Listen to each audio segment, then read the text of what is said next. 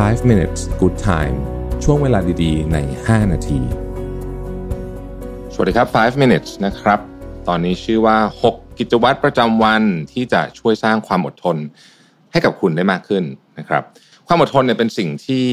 เราต้องมีเนาะในการใช้ชีวิตให้มีความสุขด้วย แล้วก็ชีวิตที่มีประสิทธิภาพด้วยนะครับ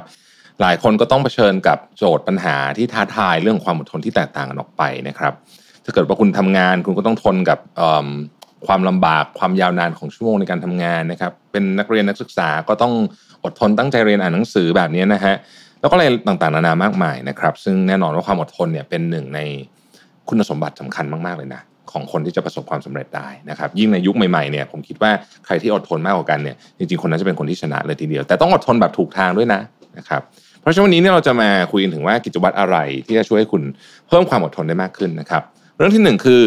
มองมุมกลับปรับมุมมอง นะฮะถ้าคุณอยากมีความอดทนมากขึ้นนะครับ ก็ควรใช้เวลาไม่กี่นาทีทุกวันลองปรับมุมมองของตัวเองดูนะครับ วิเคราะห์สถานการณ์ที่เกิดขึ้นจากอีกมุมหนึ่งนะครับ เช่น ถ้าคุณเป็นเจ้าของกิจการ แล้วก็คุณรู้สึกว่าโอ๊ยทำไมพนักงานถึงทำงานไม่ได้เรื่องเลยอะไรแบบนี้นะฮะลองปรับมองมุมมองจากพนักงานดูบ้างว่า เอ๊ะถ้ามามองจากสายตาของเขาเนี่ยนะครับความรู้สึกของเรื่องนี้มันเป็นยังไงนะฮะมันจะช่วยเพิ่มความอดทนให้เราได้เยอะทีเดียว หรือถ้าเกิดคุณเป็นพนักงานคุณลองมองจากเจ้าของกิจการดูบ้าง จะทำให้เราสามารถเข้าใจ ถึงเหตุผลของฝ่ายตรงข้ามได้มากขึ้นนะฮะและการสื่อสารก็จะดีขึ้นด้วยนะครับ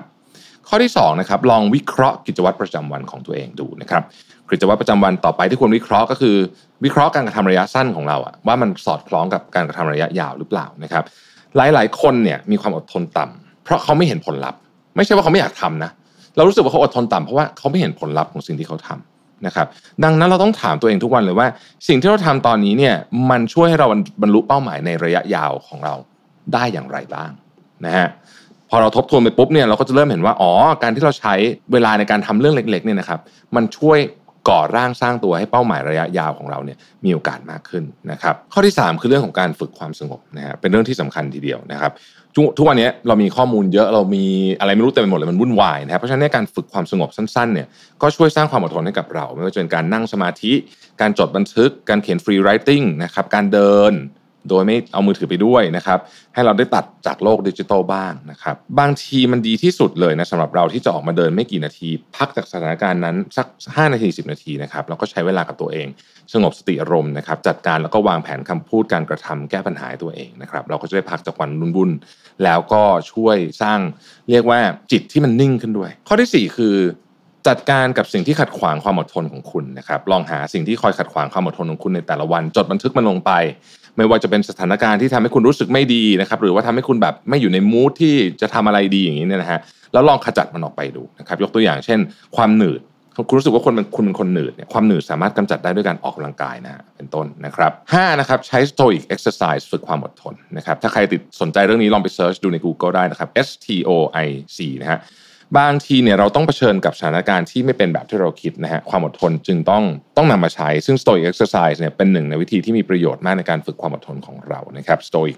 เป็นวิธีการฝึกแบบหนึ่งที่เรียกว่า turning the obstacle upside down หรือว่าเป็นการมองเรื่องร้ายที่เกิดขึ้นนั้นให้กลายเป็นบทเรียนกับเรา พยายามพลิกมุมมันให้ได้นะฮะเพื่อทำให้เราอดทนและใจเย็นมากขึ้นนะครับ